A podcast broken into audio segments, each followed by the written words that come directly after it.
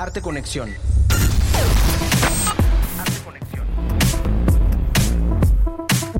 Muy buenas noches, sean bienvenidos a una nueva emisión de su programa Arte Conexión, que llega a ustedes a través de las frecuencias de Radio Universidad 103.9 de FM, 1120 de AM y en TCMI por el 94.5 de frecuencia modulada. También nos escuchas por el portal de internet de Radio Universidad.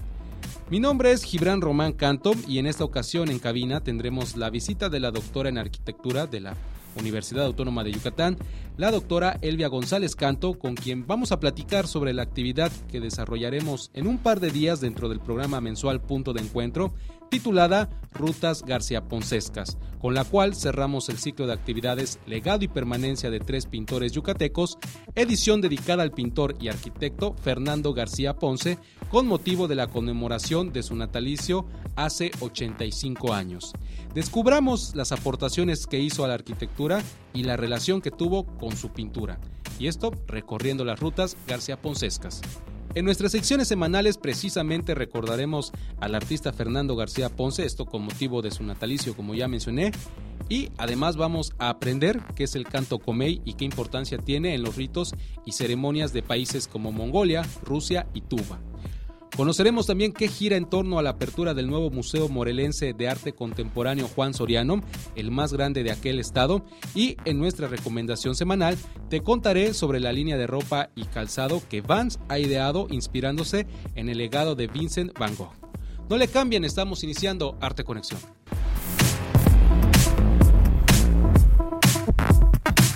Arte Conexión te acerca a los protagonistas del arte actual Entérate de las noticias del mundo del arte.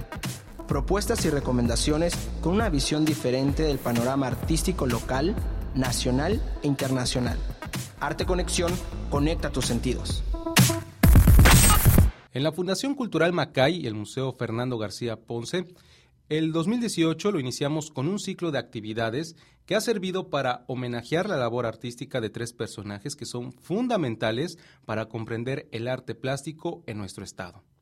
Legado y permanencia de tres pintores yucatecos ha reconocido durante el año las trayectorias de los maestros Fernando Castro Pacheco, Gabriel Ramírez Aznar y en unos cuantos días, ya cerrando este ciclo, pues hablaremos sobre Fernando García Ponce, pintor y arquitecto integrante de la generación de la ruptura, quien el próximo 25 de agosto cumpliría 85 años.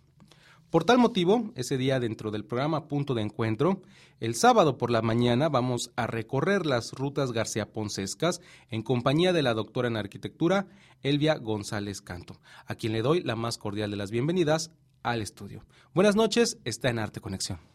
Muy buenas noches, ¿qué tal? Mucho gusto. Y bueno, doctora, para comenzar esta plática, pues me gustaría comentar eh, que usted es, es apasionada, es aficionada de, y seguidora del trabajo arquitectónico que ha realizado Fernando García Ponce, que algunos desconocen, pero que usted obviamente por la profesión, pues ha, ha, de cierta manera encontrado un interés por su estudio, ¿no? Nos gustaría que iniciáramos platicando esta charla, pues ¿Cómo es que surge este, este lazo, este nexo que se crea entre usted, su trabajo de investigación y Fernando García Ponce? Bueno, pues esta es una historia que tiene que ver con, en primer lugar, el, aprecio que, que, tenemos los que somos egresados de la Facultad de Arquitectura de la UADI por el patrimonio.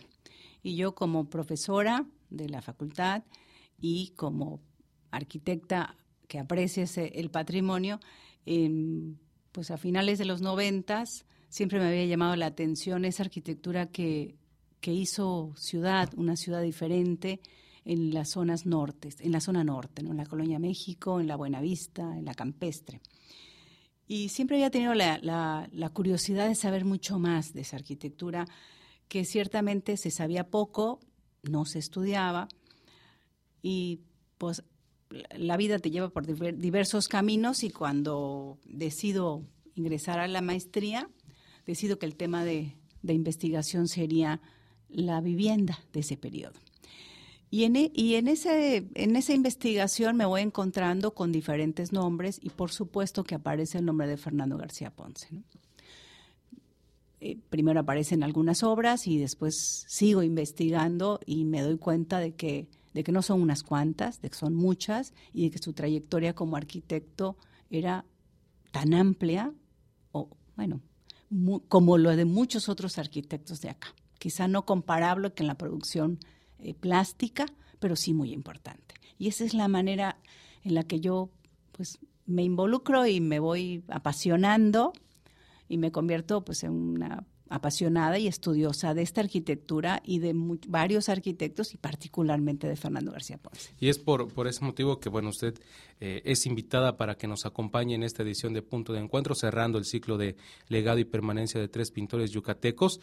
Y, bueno, me gustaría eh, mencionar aquí que si bien es cierto que uno de los objetivos es resaltar esta parte que es casi desconocida en ocasiones para algún sector del público, que Fernando García Ponce fue arquitecto, pues que nos platicara un poquito, además de dar a conocer esto, ¿qué otras motivaciones, qué otros eh, objetivos hay detrás de realizar este recorrido? Porque hay mucho que, hablar sobre la obra de Fernando García Ponce como arquitecto. Bueno, yo creo que eh, ya en las últimas, en, los últimos años, en, las últimas décadas, digamos, del siglo XXI, ha habido una conciencia poco más amplia del significado de estas zonas urbanas, porque se conformaron en zonas urbanas con características muy particulares.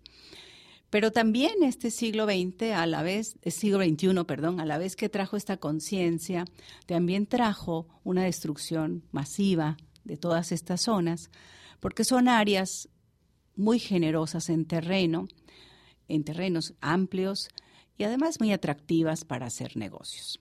Entonces, el siglo XXI ha traído una destrucción enorme en estas zonas que conformaron eh, eh, ciudad, una ciudad, la ciudad moderna de finales del siglo, de mediados y de, finales, digamos, del siglo XX, y que se está perdiendo, si no es que hemos perdido ya gran parte.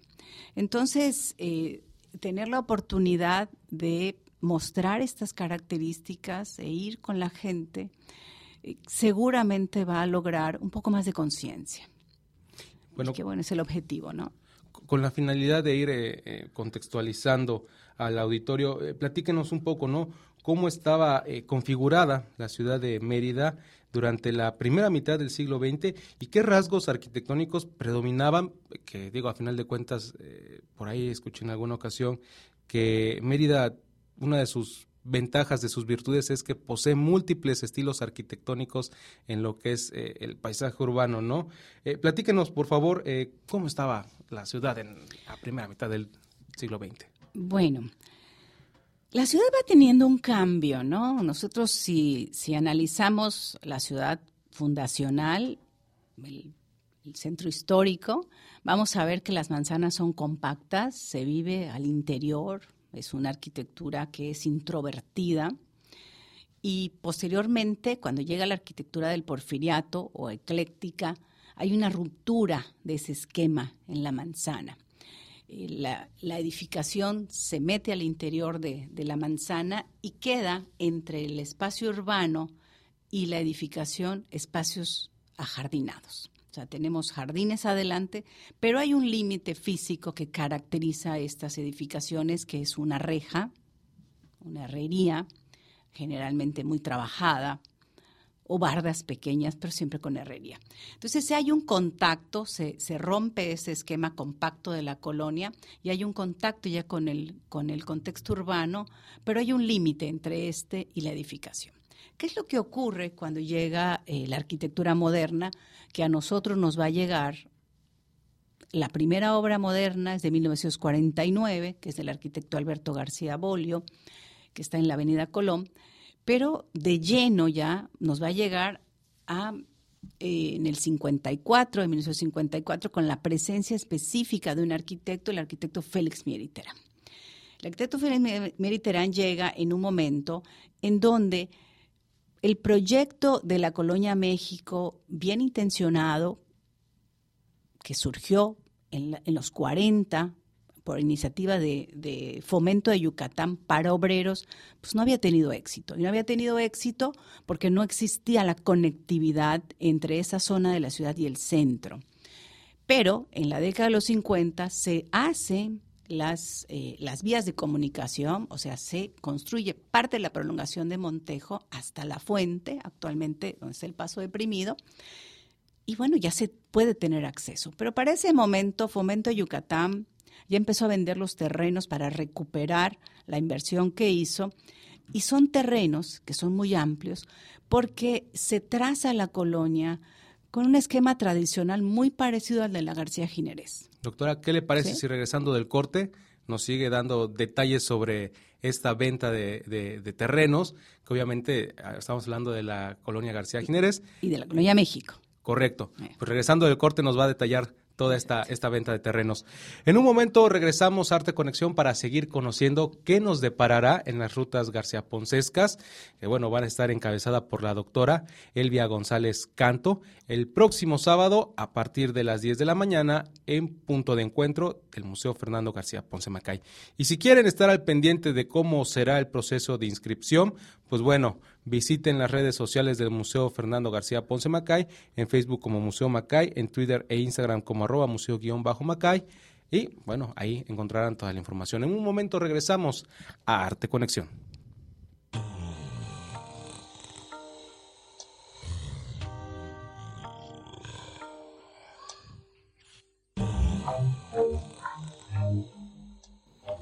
85 años de su nacimiento, hoy vamos a recordar al pintor y arquitecto yucateco Fernando García Ponce, quien nació un 25 de agosto de 1933 en esta ciudad capital.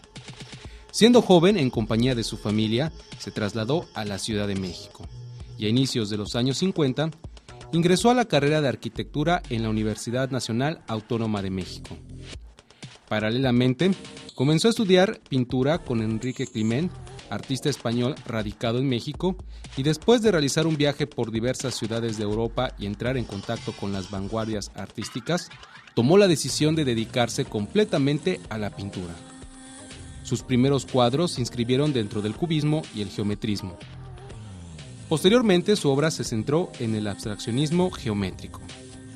Así llegó su primera exposición individual que se llevó a cabo en la Galería de Arte Mexicano de Inés Amor. Fue acreedor de una mención de honor en el Salón de la Plástica Mexicana en 1960 y cinco años más tarde obtuvo el primer lugar del Salón ESO y en 1973 presentó una retrospectiva de su obra en el Palacio de Bellas Artes. De manera periódica, expuso en espacios culturales como el Museo de Arte Moderno de la Ciudad de México, la Galería Ponce y la Galería Juan Martín. Desde hace casi 25 años, gran parte de su obra plástica se exhibe de manera permanente en las salas del Museo de Arte Contemporáneo Ateneo de Yucatán, que desde 2014 se llama en su honor Museo Fernando García Ponce Macay.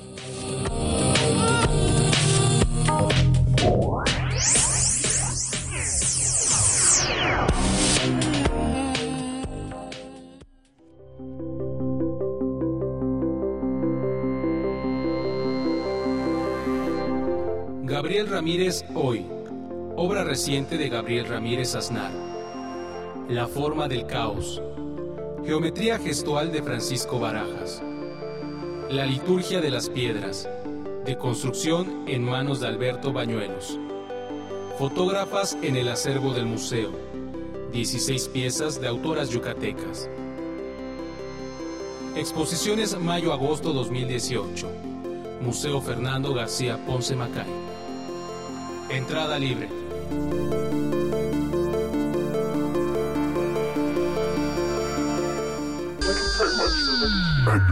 Arte Conexión. Escúchanos también en internet. radio.wadi.mx, radio.wadi.mx y macay.org diagonal radio. Macay.org diagonal radio. Conecta tus sentidos.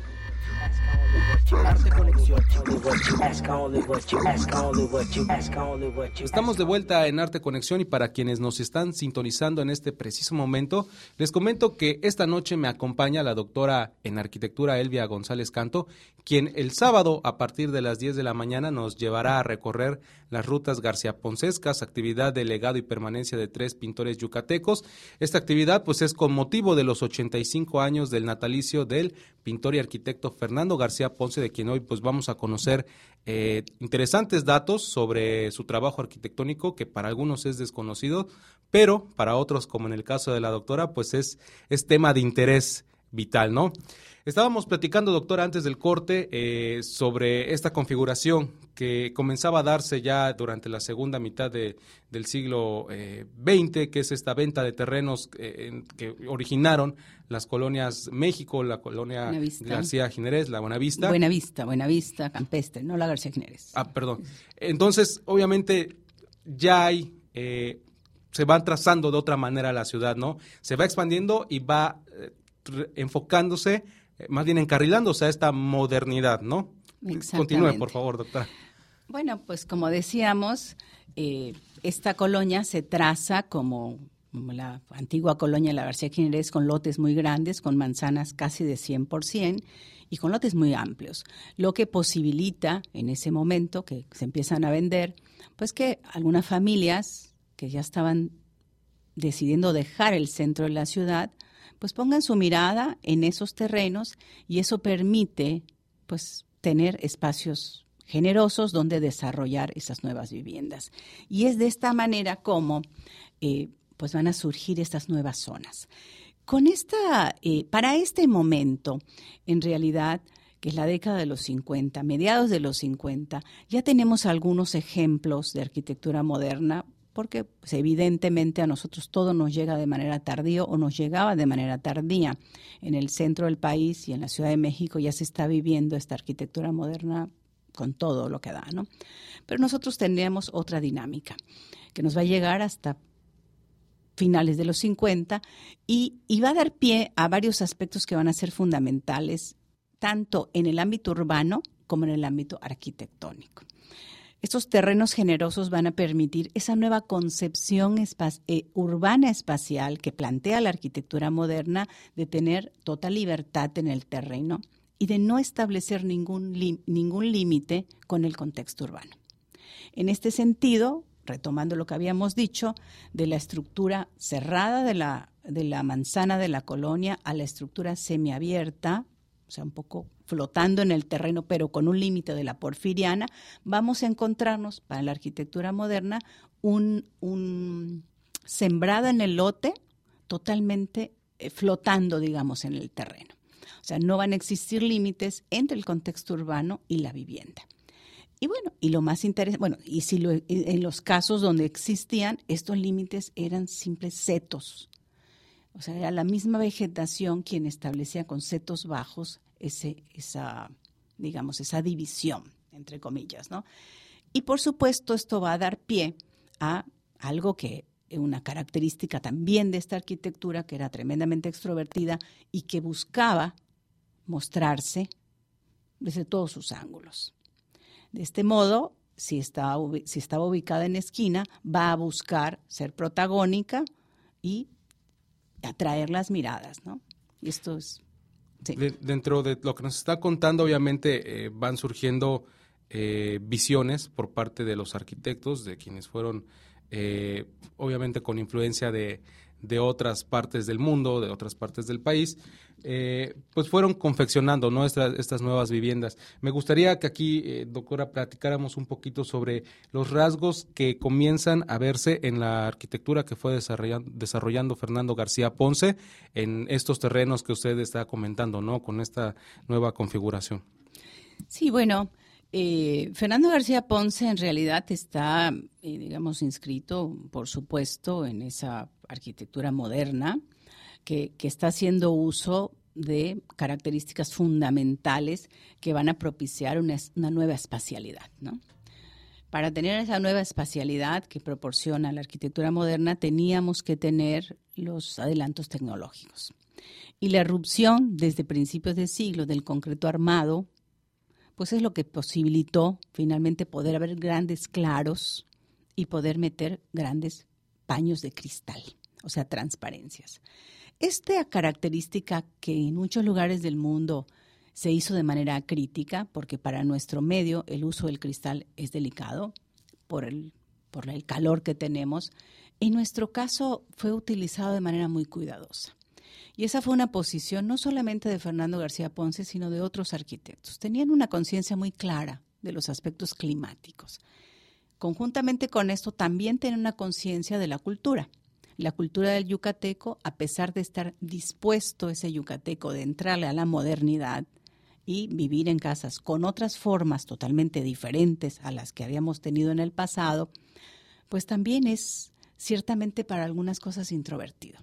Entonces, esta posición, tanto de los otros como en particular de Fernando García Ponce, va a dejar ver y mostrar lo que se quiere, no todo.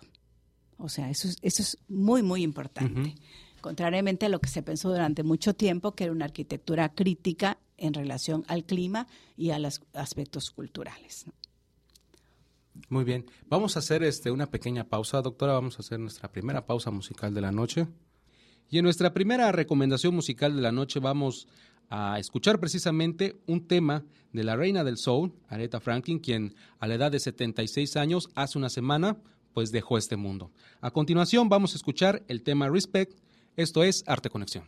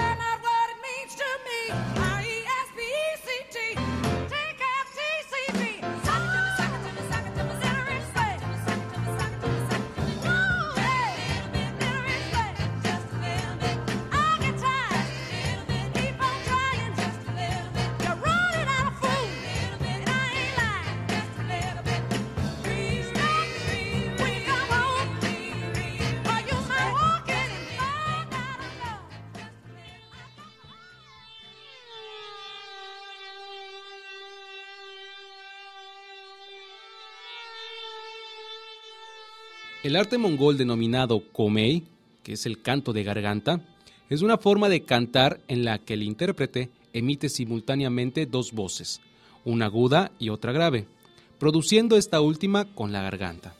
Los cantantes de komei actúan solos o en grupo. Esta variedad de cantos se practica hoy en las comunidades mongolas de diversos países, sobre todo en la Mongolia interior, que se encuentra al norte de China, en Mongolia como tal y en la República de Tuba, que es parte de la Federación Rusa. Ejecutado tradicionalmente con motivo de la celebración de ceremonias rituales, este canto es una expresión de respeto y alabanza de la naturaleza, los antepasados y los grandes héroes del pueblo mongol.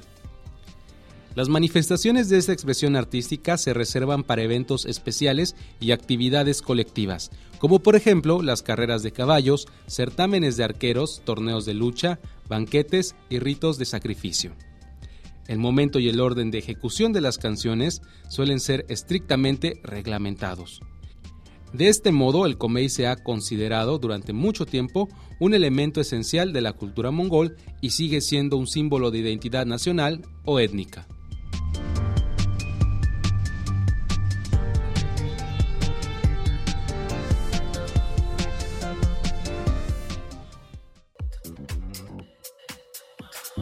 Diálogos que giran en torno al arte. El arte en la voz de sus protagonistas. La Hora Cultural Macay. Producción a nivel nacional. Única en su tipo, realizada por un museo. Disfruta este programa todos los domingos a las 9 de la noche. 9 de la noche. Por Canal 13. O visita nuestro canal de YouTube, TV Macay.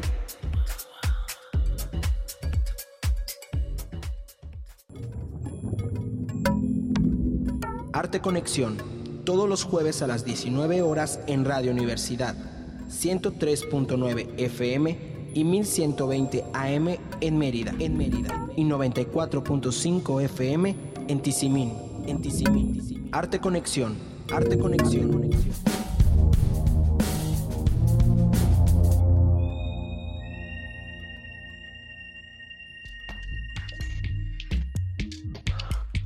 Contáctanos arteconexión.macay.org arteconexión.macay.org y búscanos en las redes sociales como Museo Macay.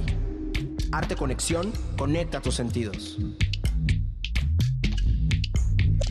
Arte Conexión.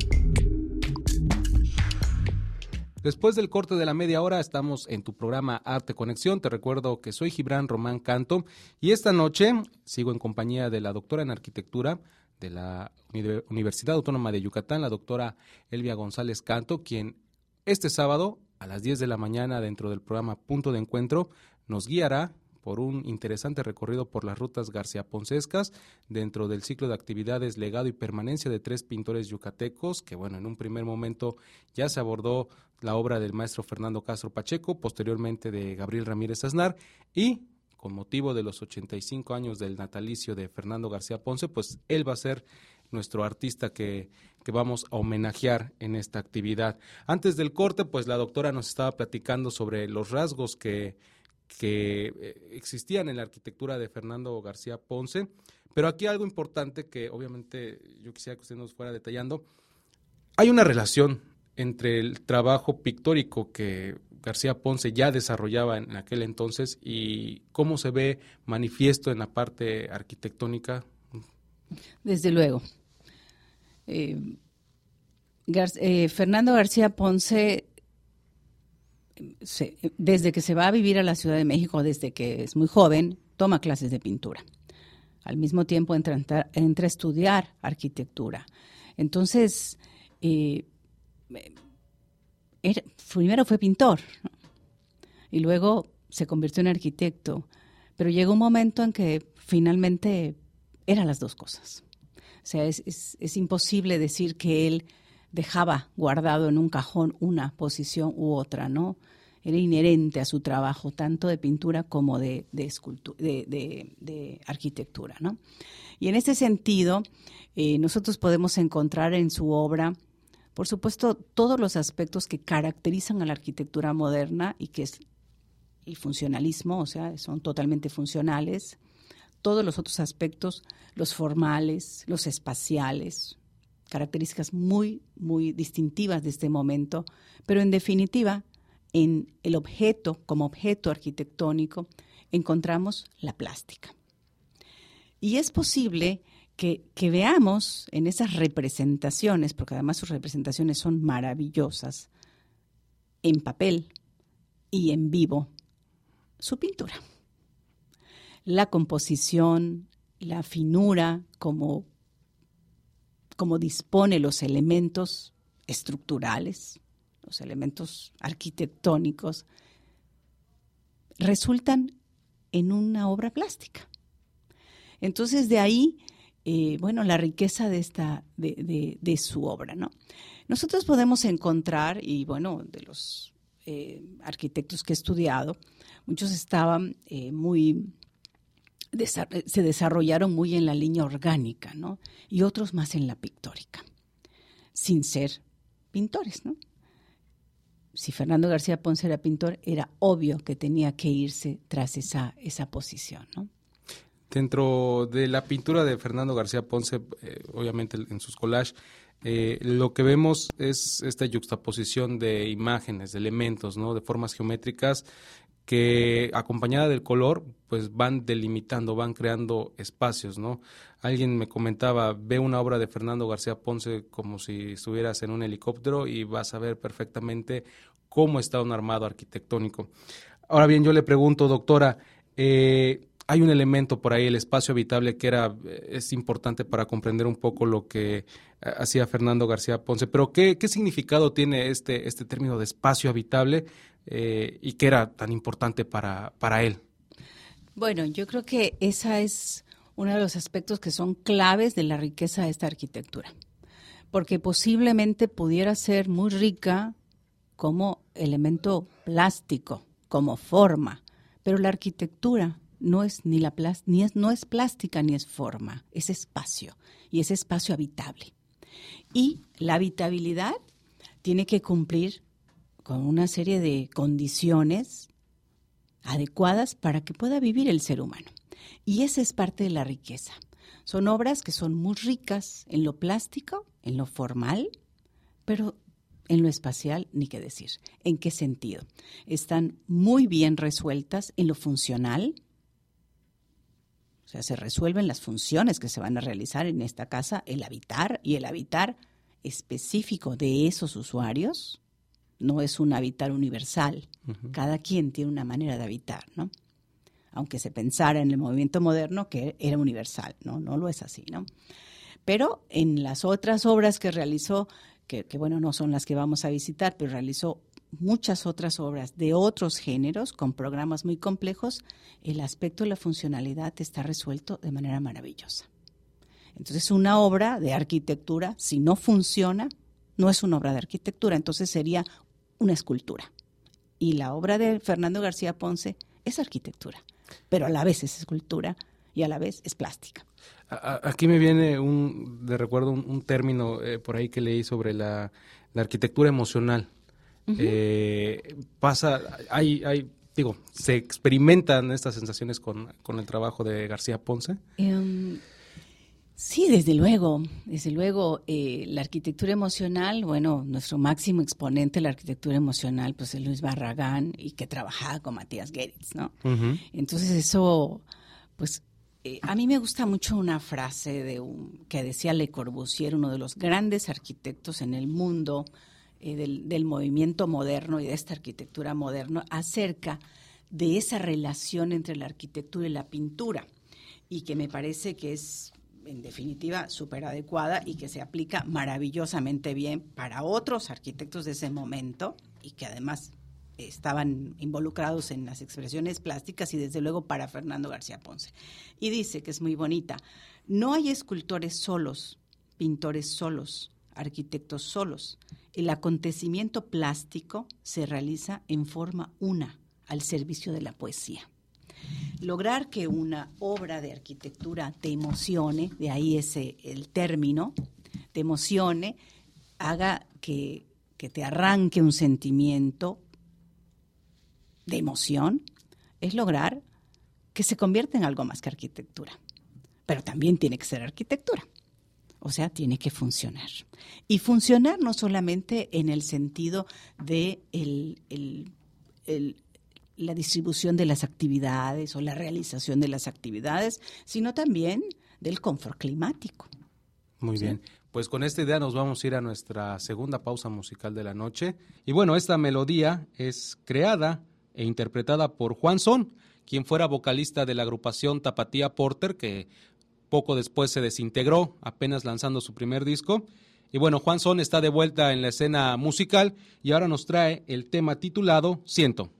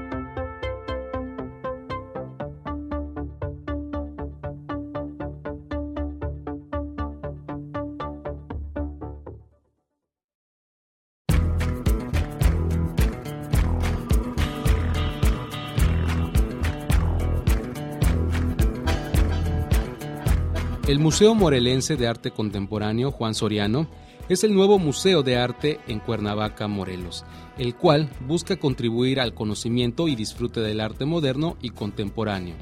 Esto a través de la preservación, la investigación y la exhibición de obras artísticas nacionales e internacionales. Uno de los puntos a destacar es que se ha convertido en el espacio de exhibición más grande del estado de Morelos, distribuido en dos salas para exposiciones temporales llamadas Galería Central y El Cubo.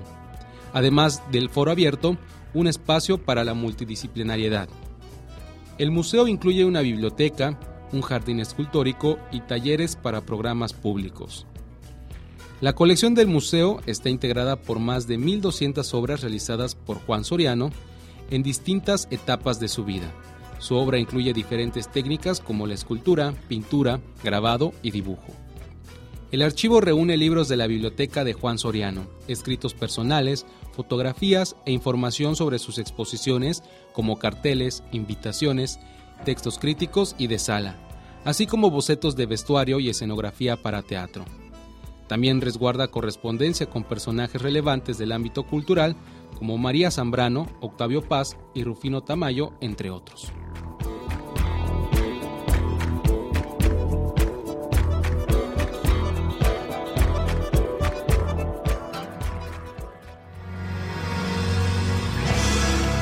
Legado y permanencia de tres pintores yucatecos. Fernando Castro Pacheco, 100 años de poesía y mística maya en las artes plásticas. Gabriel Ramírez Aznar, 8 décadas de trazos coloridos e intuición estética. Fernando García Ponce, 85 años de abstracción continua. Visita las salas permanentes y descubre más sobre su vida y obra en nuestras redes sociales. Museo Fernando García Ponce Macay. Entrada libre.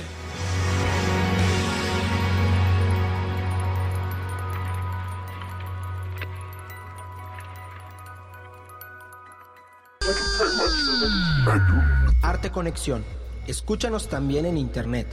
radio.wadi.mx, radio.wadi.mx y macay.org diagonal radio. Macay.org diagonal radio. Conecta tus sentidos.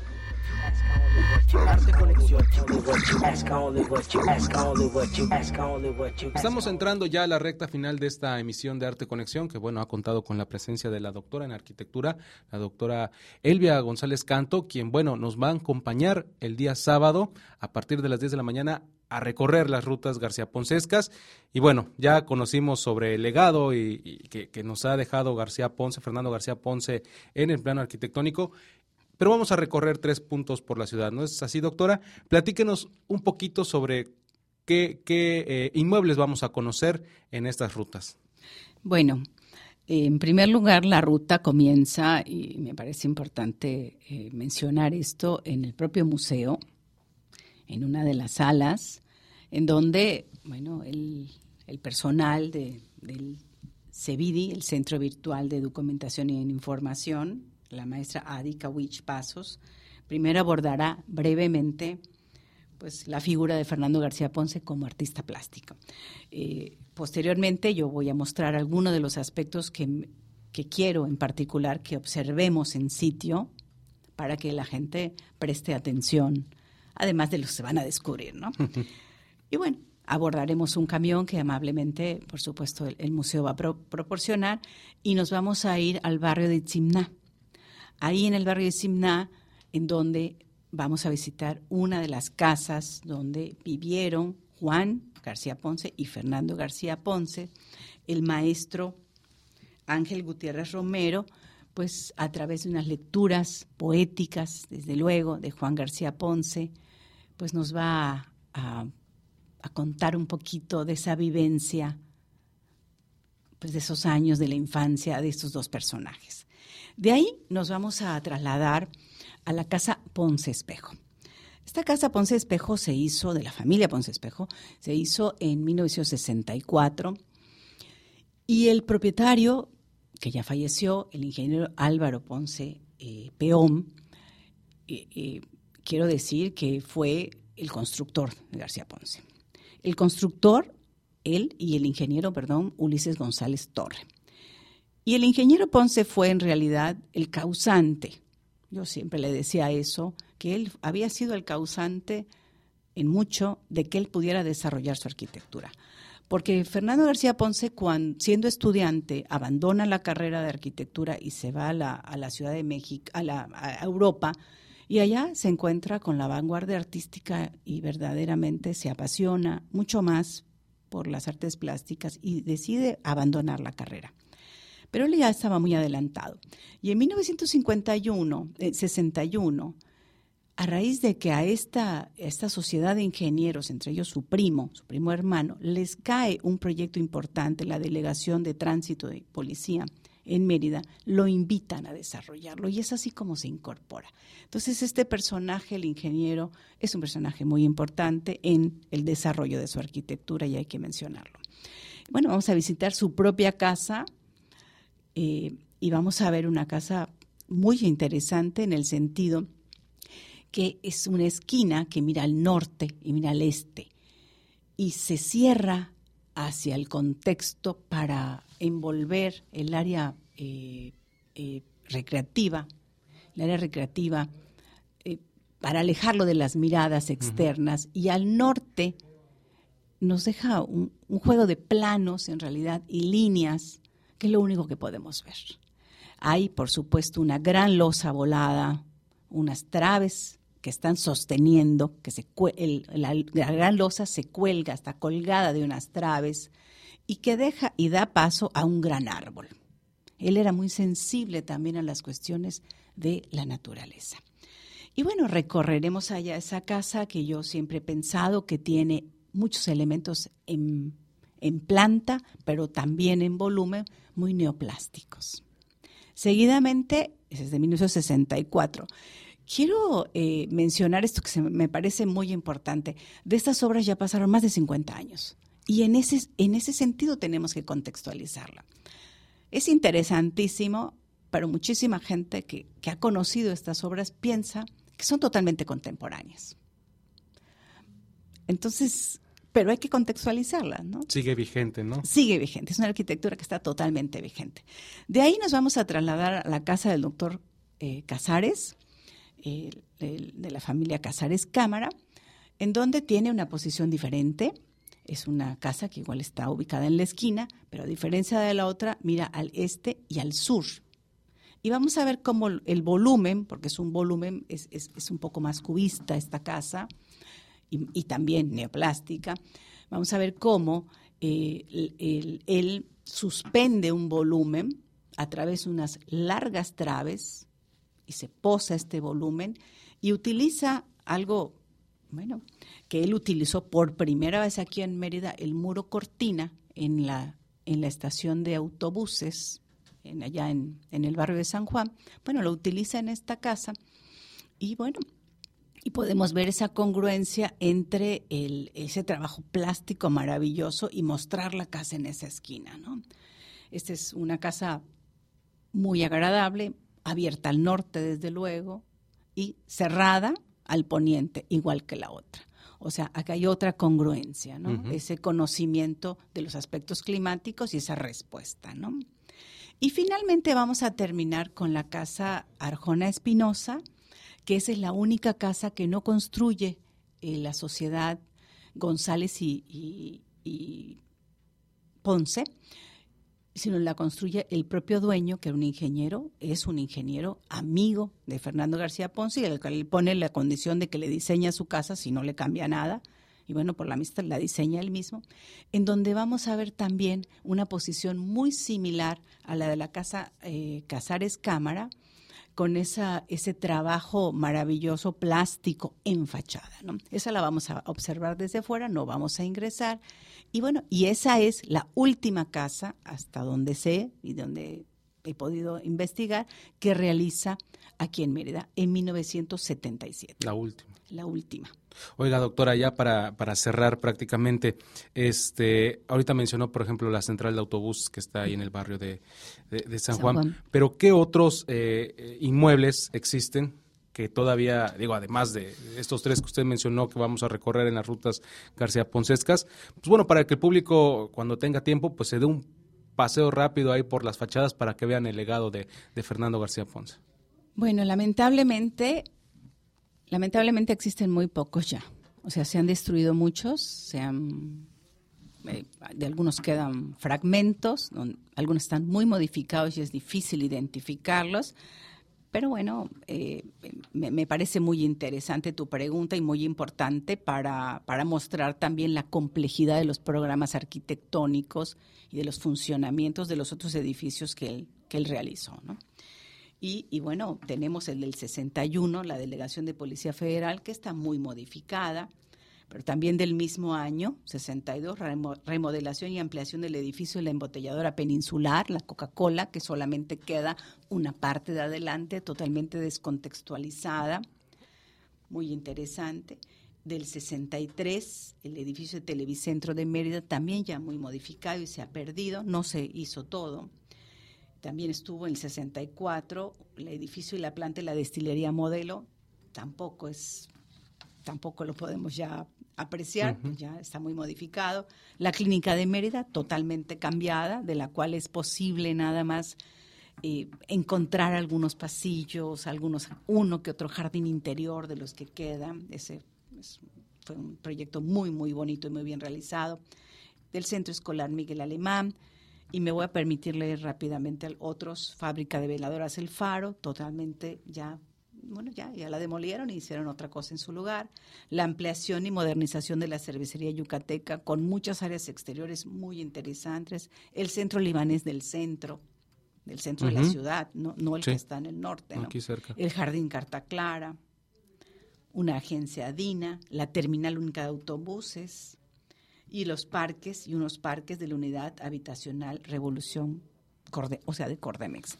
Esto son algunos, casi todos, de los edificios de otros géneros que realizó, que tenían programas arquitectónicos muy complejos y que los pudo realizar. O sea, eso habla finalmente de oficio de arquitecto. Muy bien, doctora, pues le agradezco muchísimo que nos haya acompañado esta noche. Al público, pues les quiero comentar que estén al pendiente de las redes sociales porque ahí es donde se, se realizará el proceso de inscripción. Muy bien, doctora, ¿algo más que quiera agregar?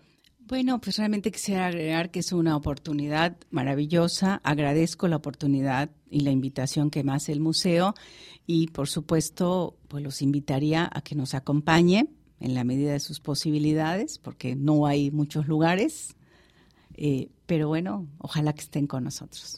Muy bien, doctora, pues yo le agradezco muchísimo que nos acompañara esta noche para platicarnos más sobre las rutas García Poncescas y al público, pues obviamente los invito a que estén al pendiente de, las redes sociales del museo porque ahí está el link donde pueden ingresar al, formulario de inscripción. Entonces, pues como mencionó la doctora, va a estar bastante eh, solicitado, así que mucha suerte. Y doctora, Muchísimas gracias nuevamente. Al contrario. Esperamos que no sea la primera vez que nos acompañe aquí en la cabina de Arte Conexión, sino que regrese.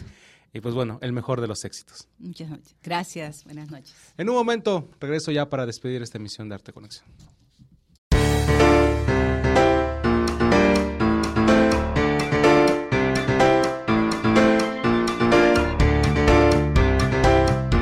El arte se puede convertir en moda y la marca de ropa y calzado Vans lo demuestra al presentar su nueva colección, la cual está inspirada en la obra del artista neerlandés Vincent van Gogh, uno de los representantes del postimpresionismo y cuyos cuadros se han inmortalizado convirtiéndose en íconos de la cultura popular. En vida, el artista creó más de 2.000 obras, incluyendo sus famosos autorretratos, que al día de hoy son admirados por críticos de arte y por millones de entusiastas del legado del artista. Aquí vale la pena recordar que la mayor parte de su obra se encuentra reunida en el museo del mismo nombre en la ciudad de Ámsterdam, donde recientemente se dio a conocer que su obra se puede consultar en línea al estar digitalizada en su gran mayoría. Pero el museo fue un paso más allá y quiere que todos tengan un poco de su arte en la vida diaria. Por tal motivo colaboró con Vance para la creación de una edición en la cual el arte de Van Gogh podrá desde ahora vestirse de pies a cabeza. Gorras, chamarras, camisetas y por supuesto tenis incluyen impresiones de los cuadros más representativos de Van Gogh, desde los cerezos de almendras hasta sus famosos girasoles, siempre con detalles que hacen a la colección más interesante. Entre ellos, sutiles pinceladas en la textura de los tenis, esto como si se tratara de una obra de arte. Cada uno incluye además una cédula de información con la historia de la pintura. Así que la tienda Vans en línea pues ya tiene disponible desde inicios del mes toda esta mercancía. Una parte del costo del producto se destinará a la conservación de las obras expuestas en el Museo de Ámsterdam.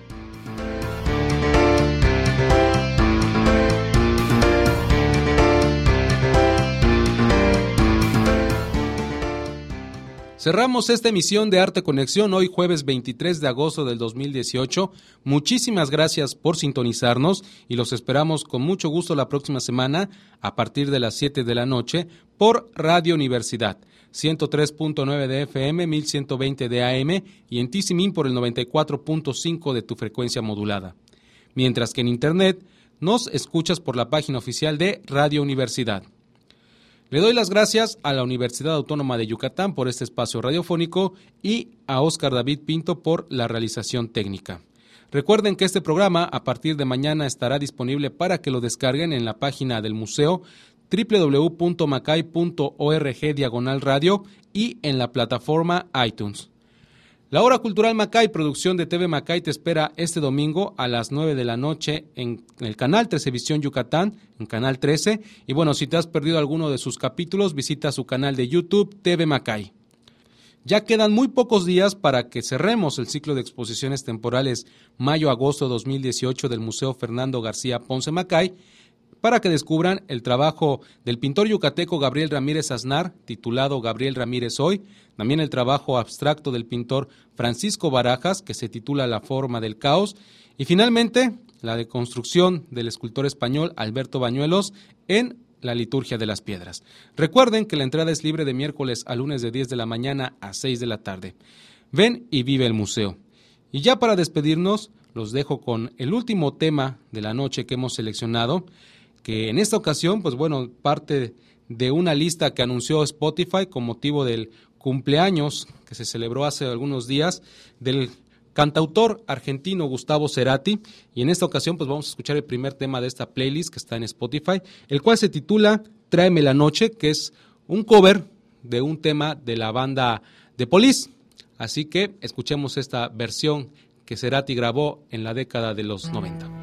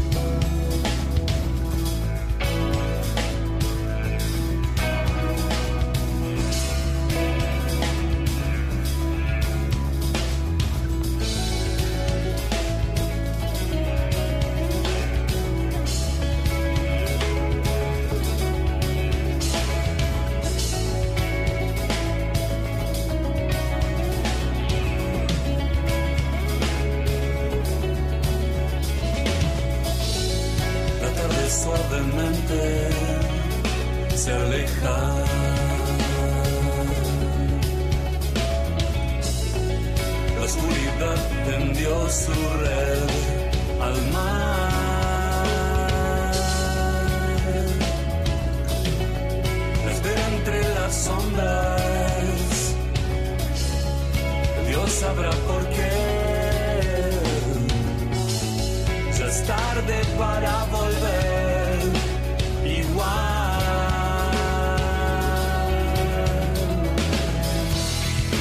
Tráeme la noche. No puedo estar despierto más sin verla. Tráeme la noche.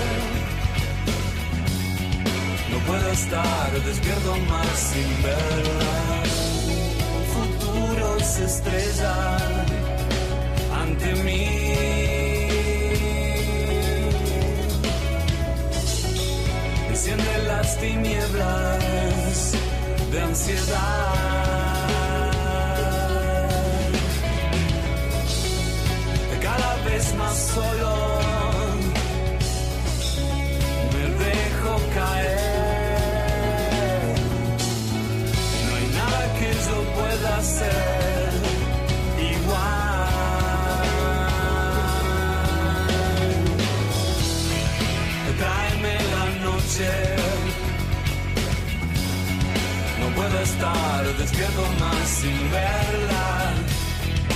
Tráeme la noche. No puedo estar despierto más sin verla.